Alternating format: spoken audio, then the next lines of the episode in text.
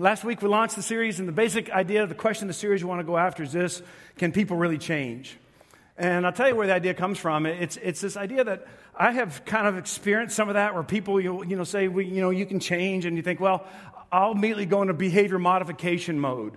And so, you know, Tom, you need to be less angry. So, okay, okay, I'm going to try to change my behavior. I'm going to be less angry. Or, you know, you need to be kinder. So I'm going to change, try to be kinder. Or be more sensitive. I'm going to change, try to be more sensitive. Or whatever it is, I go into this behavior modification mode.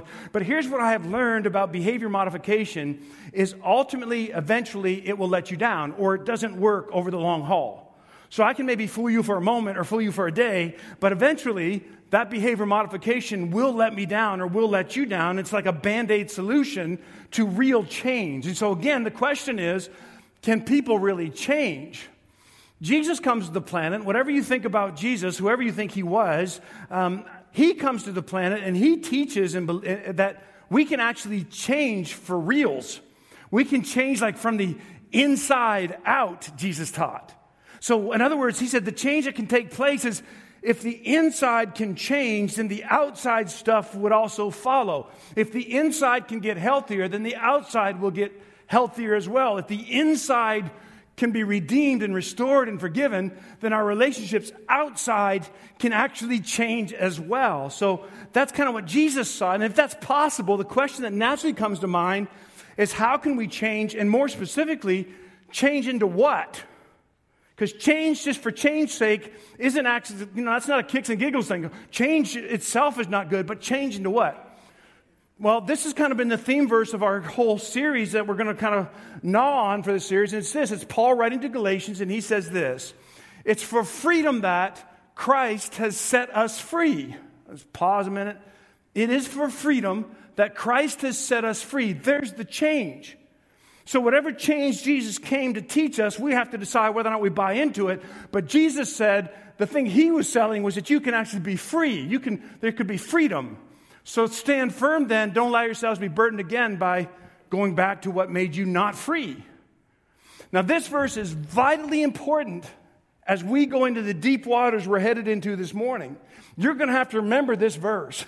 and so we're going to bring it up again in a little bit, but just remember that according to what Scripture teaches, whether you buy it or not, according to what Scripture teaches, it is for freedom that Christ has set Tom free. Just remember that part.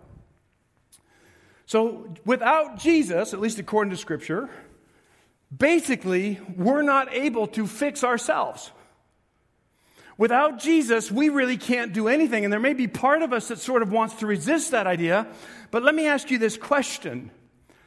If you could change what has you in prison or bondage or slavery, if you could change that part of you that is in emotional distress all the time, or if you could change that part of you that seems to be broken, or that past or that upbringing or whatever it is, wouldn't you have already changed that? Because I would have. If I could change those parts of me that are less than shiny, I certainly would have changed them. If nobody would want to wants to walk around jacked up all the time. we would fix that. We would figure out how to do that. But the problem is we can't change ourselves long term, lasting change. So last week we introduced this process for change, and I gave you three elements for change. And then the end of the message, I tried to give you an illustration from Scripture of what that change looked like. And it featured a lady in scripture that we don't even know her name. We don't know what color eyes she had or color hair. We don't know how tall she was. We don't know where she was raised or her background. All we know is her label. And her label was, she's an adulterer. Okay, she, she, got, she, she stepped outside of her marriage covenant with someone who stepped outside their marriage covenant. And, and that, that's the label we have. And in that moment, when that, when that lady was brought before Jesus, the world was introduced to something that it had never seen before. In the moment when the woman is brought before Jesus with just her label, Jesus taught the world grace. And so I went back and I revisited my change paradigm thing that I gave you last week, and I thought, you know, this whole thing has to start in grace. The whole thing has to begin in grace. And so let's talk about grace as kind of like the step one of this change idea. When many of us think of grace, what we think about is this huge cloud of cotton candy that we just eat and eat and eat, but we really don't know what it is. But grace actually has teeth to it. That's kind of a cheap idea of grace. Grace has more definition than that. So, so let me give you at least two elements to grace. Sometimes in our lives, we see revealing grace. This is the time when God, through His mercy and grace, reveals we're holding on to something different than what God says is right and true. So, a lot of folks in the room, you're actually doing this as it relates to how you see yourself. You're holding on to something different than what God says is right and true. We'll do it in other relationships about how we see other people. We hold on to something different than what God says is right and true. But one of the things that God's grace does in the life of people who believe is He reveals things to us things that are right and true, and things that we could embrace as being right and true. So we have this revealing grace, but then there's also there's this restoring grace. This is a grace that restores our soul from the inside and gives us the strength for what is outside. And these two grace ideas work together. God reveals what is right and true. And then you and I decide what to do it, do with it, and then he will restore what he desired for us all along on the inside. That's grace. Once we kind of have this idea of grace at play in our lives, the next step we talked about change was a vision. But now we actually have a grace filled vision.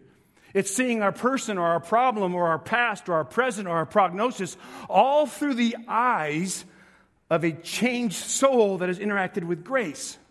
Someone who has encountered Jesus and been changed and been set free. So, grace and vision, and then we talked about intention.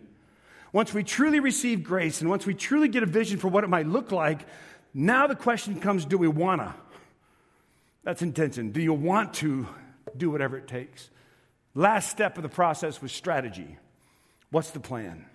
Nothing changes until we put a strategy in place. Now, if all that stuff is, it's kind of review, but if you missed last week and all that stuff you'd like to understand more, go online, watch the message from last week, and you can get the full kind of meat and potatoes part of that, of that service.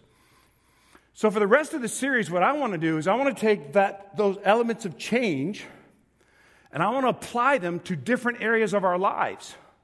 And today, the area we're going to apply it to is this Can people really change when it comes to family and friends? And now you know I took the offering before I told you what we're going to talk about, you know? Because this is a tough one, isn't it? This is a tough topic. Can people really change when it comes to family and friends? Have you ever been hurt by family or friends? Don't raise your hand. Of course you have. In fact, if you're like me, you could form a list of people or relationships where you have been hurt or caused hurt, maybe even this week. For our time together, what I want you to do is this.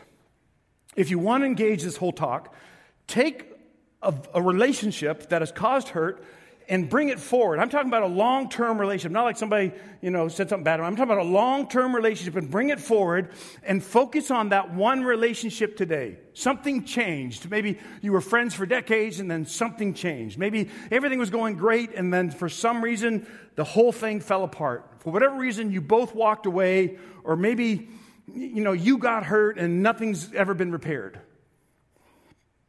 One of the most profound insights for me in the area of relationships actually comes from the world of science and the second law of thermodynamics. As I understand it, second law of thermodynamics would essentially be this.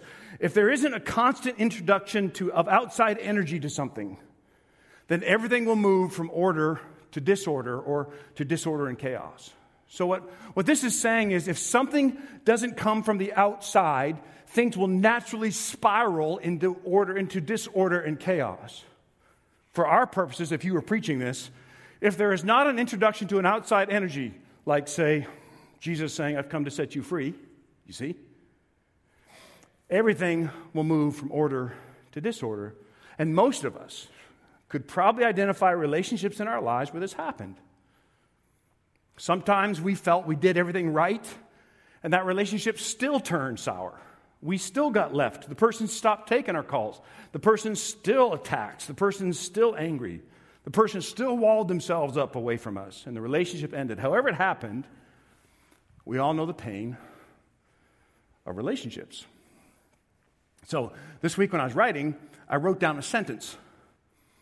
And I had to make sure the sentence was true.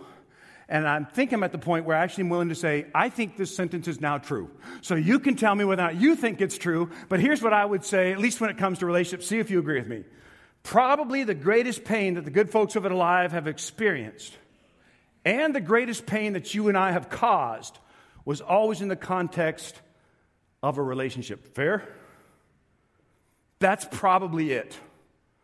I mean, I wasn't walking down the road one day by myself and all of a sudden, oh, that hurt me so bad. What? Nothing. It's always, it's always in the context of a relationship, and the pain that I've caused the most is in the context of a relationship. And that's why relationships are such a big deal. It's why Scripture teaches relationships are such a big deal. Paul writes the majority of the New Testament, and most of the time when he wrote the New Testament, wrote the parts of it, he was addressing letters to a specific church and a specific problem. But he writes this one letter, and he's really not addressing a specific problem. He's just saying, here's what it looks like to live with Jesus, because they didn't know what that was about. It was brand new. And so this is what he writes in Ephesians chapter 4, verse 31. Now, I got a sick sense of humor, as you know, and so I'm going to hopefully take you on that journey with me in this verse. So here's how this goes. Paul says, Get rid of all bitterness, rage, and anger, brawling, and slander. Pause. Apparently, in this church, brawling was a deal. it was a real deal. Can you imagine getting in your car before you go to lunch and two people or two girls, whatever, out there slugging it out? I mean, you know, if he listed it, it actually happened. well, Ned, I'm going to punch you in the mouth after church. You know, I mean, that's kind of what was going on right here. And so this church was kind of getting together, and they didn't hold bitterness. They went outside and just laid hands on each other. You know, that was kind of what happened. And so brawling and slander. So we get rid of bitterness, rage, anger, slander. But brawling, is that an option? Should we put a safety team in charge? But anyway, along with every form of malice, which we've seen, then watch this. Be kind and compassionate to one another. Can you imagine being Ned reading the letter? Who laid hands on Billy Bob? This is a southern church, by the way. He laid hands on Billy Bob last week, you know? Can you imagine? Well, Guess I shouldn't punch Billy Bob in the face. Billy Bob, I'm sorry I hit you in the face. You know, I mean, that kind of, that's kind of what Paul is addressing in this conversation. Be compassionate to one another. Then check this out forgive each other. Okay. Just as Christ forgave you. Oh. Now that's different. It's not just so you and I can get along. It's not just so that you all of a sudden are nice and I can get along with you but actually forgiving you for hurting me because God forgave me. That's a different dynamic. What is interesting to me is how often the scripture connects the grace I have received with the grace that I extend to other people. And what I've determined is the majority of relationship drama and trauma has nothing to do with extending grace has more to do with holding grace in. So Paul says, just as Christ forgave you. Jesus said the same thing. In Sermon on the Mount, he says it numerous places. But the greatest pain you've ever experienced, the greatest pain you've caused, was in the context of relationship. Jesus says, so when you come to worship, when you're offering your gift, when you come to worship at Alive, and if you remember your brother or sister has something against you, stop worshiping. How about that? Leave. Of course, if you leave now, we're all going to know.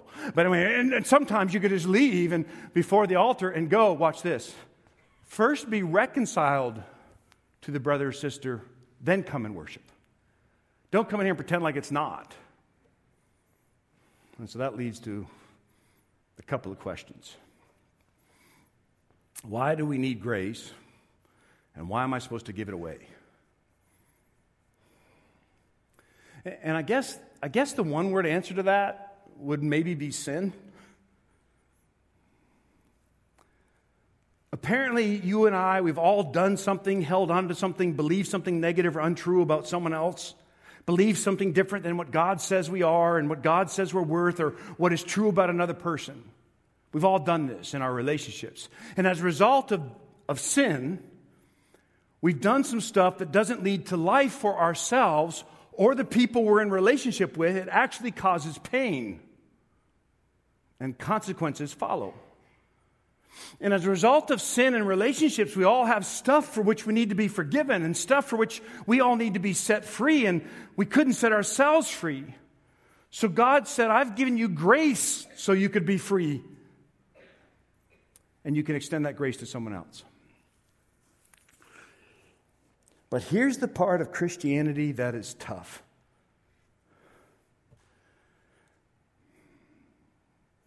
That grace that you and I have received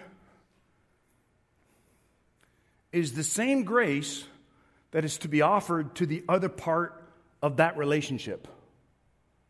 Doesn't that stink?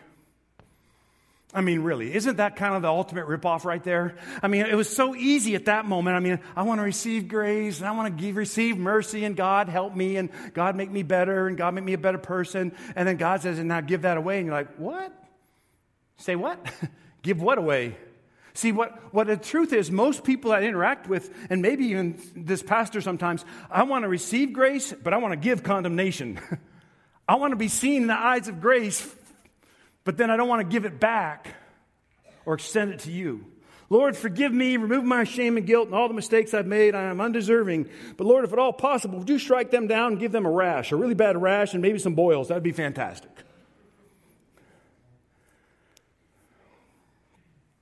Do you know forgiveness and canceling a debt are the same word? It's helped me to think about that because what Scripture is teaching is this you want to be free, like Paul talks in Galatians? Receive God's grace that He's extended to you, and then cancel the debt you feel somebody owes you. That's freedom. Cancel the needs you're holding on for that person to make it right. As I reflect on the pain in my relationships, because all of us carry this, some, some of these relationships have extended for decades. People that have hurt me or hurt that I've caused. Here's what I've come to. See if you can relate. I've come to the realization that the person I struggle to forgive, the person I wish condemnation or the plague or they get hit by a bus, whatever, it's dark in here, whatever that is, that person doesn't even have the power to make things right anymore. But I'm acting as if they do. I'm holding them in hostage as if somehow they could come, write me a love letter, and like give me a puppy, and everything would be wonderful between us. But they can't. They don't even have the power to make that right. It would be impossible for that person, maybe the person you pulled forth as the object that you're going to talk about today, it'd be impossible for that person to give you what you feel you're owed, even if, if I return the hurt back to them, even if I gave them what they gave me. Even if I repaid evil for evil, even if I betrayed them as they betrayed me, even if I if I, if, I, if I started speaking poorly or bad about them like they're speaking poorly and bad about me, even if I misunderstand and hurt them like they misunderstand and hurt me, all those things wouldn't make it right. Things wouldn't be fixed, even if that happened. So now I find myself, as my theology often leads me to, with these two deals on the table, and I have to decide which deal to take.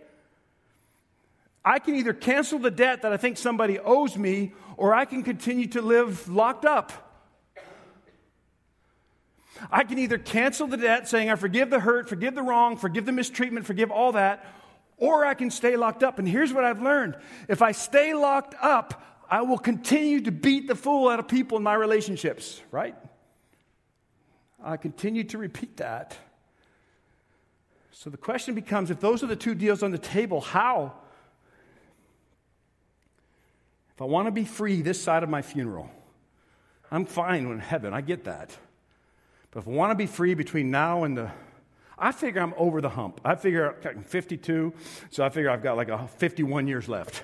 and so if I'm over the hump and I want to live the rest of my life in a certain way, what does that look like? Now, listen, I'm not saying to pretend you weren't hurt. That's, that's, that's, that's dumb. I'm sure there's a better word than that. But that's kind of, don't, don't pretend like you weren't betrayed or you weren't officially slighted. I mean, there's legit wrong that happened. This isn't ostrich theology where you stick your head in the sand and swallow some grace and pretend everything's peachy keen. That's not it.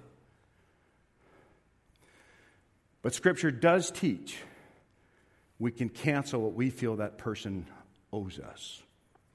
Now, I want you to think about that person you brought forward, put them out in front. People that hurt you for decades, hurt you when you're a kid, hurt you in your marriage, whatever. And what Scripture just said is we need to cancel the debt.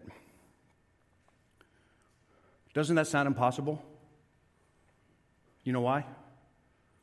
It is. It's absolutely impossible. There's not a snowball's chance in a very warm place that that is actually going to happen. That's impossible to do. It's impossible. Nobody can do that. And now you understand why that verse I shared at the very beginning matters. Now you understand what the second law of thermodynamics was teaching and what Paul is teaching in Galatians is something outside of us has to move inside of us and then give us a different life, a different you, and a different me. And that's what Jesus provides when he says, It is for freedom that Christ has set us free. Now stand firm. It would be impossible if Jesus hadn't done this for me. Never in all the decades of preaching and teaching have I felt that a personal relationship with Jesus Christ is so vitally important as I see illustrated in this particular series and what we're dealing with right now. Unless we dial in and tap into the fact that Jesus has set us free, don't go into the business of forgiveness because you won't be able to do it. And neither would I. But because Jesus set me free, that's grace. And that means I can live with grace when it comes to relating to you too.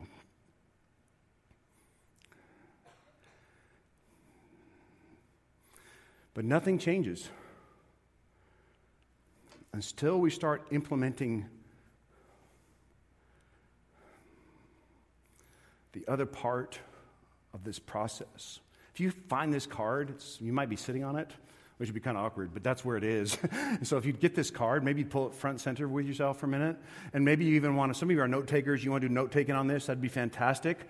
Um, here's what I've learned to the two services this morning. Um, you don't want to write the person's name that you are trying to pull out on the in front like that. You don't, don't put their name at the top. You don't hey, Lisa, see that this is about you. You know, don't do that. That's not what this is for. You may want to use a code, you know, maybe even to talk about, you know, like a skull and crossbones or, you know, whatever it is that you want to do, but there may be a code. And we can start talking about what this process looks like. So now we're putting butter to bread, and I just want to walk through it with you right now for you to decide whether you want to do it. Well, step one is grace. When it comes to dealing with this person who we have pulled forward and dealing with the hurt that we have received, revealing grace. What is God revealing? What is His grace revealing in you that you are holding on to that is different than what God says is right and true? When it comes to this hurt and this person who is hurting you, what is it that you're holding on to that grace, is, grace has taught you you're holding on to that's different than what God says is right and true? And oftentimes it's that I want to receive the grace, but God wants to give that person grace too, and, and that's something that God's got to reveal to us. Restoring grace. What is the grace that restores our soul from the inside that can give you strength? What is the grace that God has given you? Say, hey, look, that was wrong, but you've been forgiven, you've been set free. What is He teaching you that? That's the point where you are bowled over that God has been gracious to you. My grandfather used to teach me this model of having your hat in your hand and your head bowed when you would interact with people, a humble position. What would that look like in a grace filled relationship? Head is bowed, heart broken. Why? Because God did it for you. God did it for you. And because God did it for me, I have no, no opportunity, no privilege to steamroll you. Because God poured His grace out to me when I didn't deserve it. And it wrecks you when you come to that understanding. And we come off our high horses and we come off our sense of being offended, and instead we relate it of our brokenness. Man, you are the most jacked up people I know. And you know what? So am I. And we start, instead of saying, I'm better than you, we start saying, I, I got problems and so do you. Let's figure if we can work this out together. That's grace for me. Vision. What would your life be like? What would that relationship be like if? What would it look like if that relationship that I asked you to wrestle with at the very beginning was wrecked by grace? What would your marriage look like if chains were broken and life giving love was poured out to both of you? Suppose you go home today and there's a knock on the door, and you open the door thinking it's Jehovah Witness, but it's actually Jesus. It's Jehovah. oh, hello. And Jesus says, Hey, I want to come into the house today. I'm going to come into your home. And this is what we're going to do. You come in, you sit down. Well, anybody can be spiritual for an hour. And so you sit there and you have this conversation. Would you like coffee? You know, you know, have this conversation with Jesus. Ch- children, husband, let's all act, wife, let's all act kind of really spiritual right now. And, um, and so we have this moment. And then Jesus says, Here's my plan. I'm going to live with you and your family for a week. And that's when we'll get up and say, Where are those Jehovah's Witnesses at? Because I think I'd rather have them than what Jesus is getting ready to offer. He says, I'm going to live with you for a week. And at the end of the week, I'm going to give you one word that describes your marriage, how you relate to your kids, how you relate to your coworkers. I'm going to give you one word, how you relate to your parents. The week goes by, Jesus gathers the whole family into the room and he sits down with everybody and says, I've enjoyed being with you all for this entire week. So here comes my word question What would you want the one word to be? That's the vision. That's the vision. Whatever you want that one word to be, that's how you begin to identify what the vision is for what God wants to do in that relationship. What would you want the one word to be? Lisa and I had a change of vision in our marriage about 25 years ago. Instead of approaching the whole thing about what's in it for me, my hurt, my needs, we put all that aside and we decided and we started using this terminology and it's stuck. It's been in part of our lives for years. We've entered the battle, part of our lives for years. We've entered the battle for each other's soul. So I'm fighting alongside her. She's fighting alongside me. And she's a scrappy little fighter. And we'll work together to make sure we both finish well. Does that make sense? That's a new vision for a relationship. I don't know if we have any Chip and Joanna Gaines fans in the room, um, but this is one of my favorite pictures. In fact, I keep this picture on my phone. And so this is beautiful because it's a great model for me, um, not only for my marriage, but also for what I'm speaking about as far as relationships go. So here we have Joanna, and she's on the Today Show, I think, and she's hitting it out of the park. She's amazing, she's beautiful. But what I love about the picture is that guy right there. I love that picture. And it's easy for me to do with Lise. So Lisa's sitting there on the thing, and for, in my marriage right now, Lisa's sitting there, and I'm out there, and I'm like, you go, Lisa, you know, take it, whatever it is you're going to do. Hit it out of the park. I've got you, girl. I'm with you 100%. The vision is to take whoever it is we brought forward in that relationship drama and put them on the stool and still have that kind of approach. That's vision. You follow? I know you beat the foot out of me. But I hope you are wrecked by grace. I hope you are torn up with the grace and mercy of Jesus Christ because He poured it out on me and it wrecked me. And if I got wrecked by it, I want everybody to be wrecked by it, including you.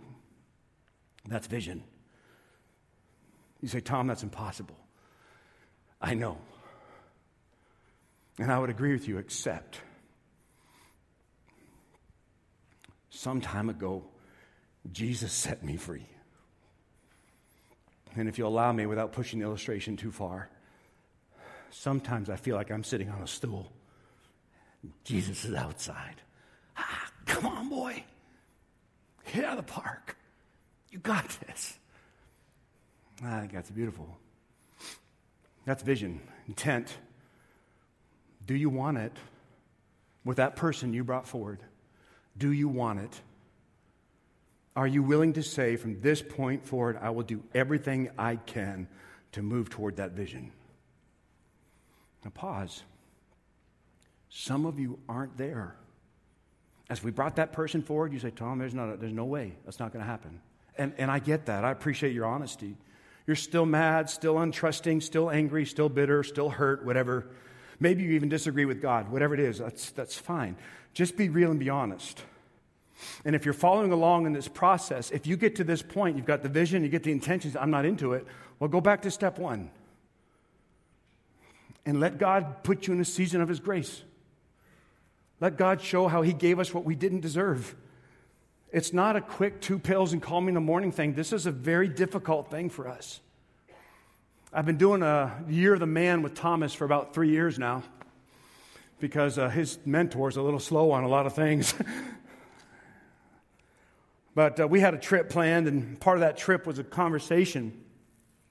And I said, Son, um, the most important thing that I think God gave you outside of his forgiveness is your will and your ability to choose. And you have the ability to choose what is good or choose what is evil. Not just when it comes to actual sin, but when it comes to relating and how you relate to people, when it comes to eventually as a married man, as a, as a father, you have the ability to choose what is good or what is wrong, what is evil.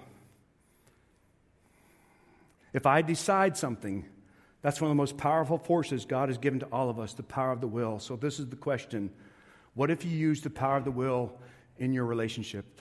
What would your intent be? Do you want it? Step four is strategy.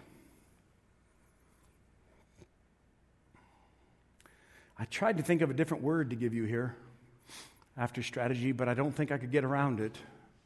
So if I get this idea of God giving me grace and receiving that grace, and then I begin to think of what a vision would look like if I could put that person on that stool and cheer them through, and then I think, well, I intend to do this, what will my strategy be? I think the first strategy is this I got to repent. Even when it comes to relating to you people, I have to repent. What does that mean? I got to rethink how I think about everything, especially when it comes to you. I got to see you as a person in need of grace like I'm a person in need of grace. I got to be a person that's willing to extend grace to you even when you don't deserve it. Why? Because I've been extended grace. So I got to rethink how I think about everything. Why? Well, because I've been involved in a game changer. What's the game changer? Jesus came forward and he set me free, and then he said this My kingdom is now available to you, Tom. And that changes everything. All of a sudden, it's no longer limited to what I can and cannot do. But now,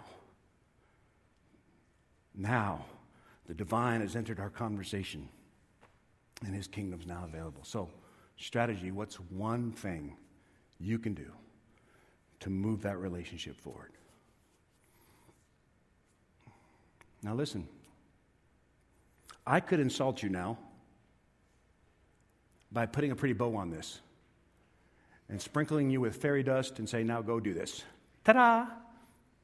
But it's not going to work that way. That's why we wanted you to have this. That's why I wanted you to go and slap it on your fridge or whatever you, the mirror or whatever you, I don't know, wherever you look at the most. Um, because this takes time. This is a healing process.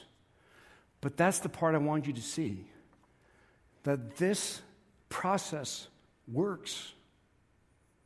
It may be a small hurt, it may be a couple weeks, it may be a major hurt, it may be, a, it may be 10 years.